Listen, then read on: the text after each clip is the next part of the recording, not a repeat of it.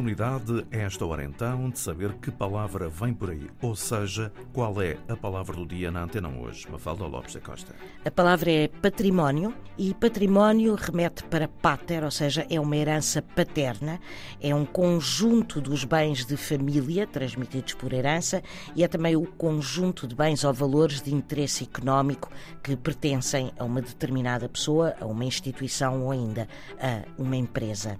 E também se chama património ao bem ou conjunto de bens de natureza material ou imaterial de reconhecido interesse, por exemplo, cultural, histórico, ambiental, para determinada região ou determinado país. Daí o património mundial e o património da humanidade. E na religião, o património é o dote necessário para a ordenação de um eclesiástico. Património, figuradamente, usa-se também como sinónimo de riqueza. Ora, património vem do latim e significa ó, também em latim herança, propriedade paternal e deriva, como disse, de pater, mais monium, que é um sufixo que indica a condição, o estado.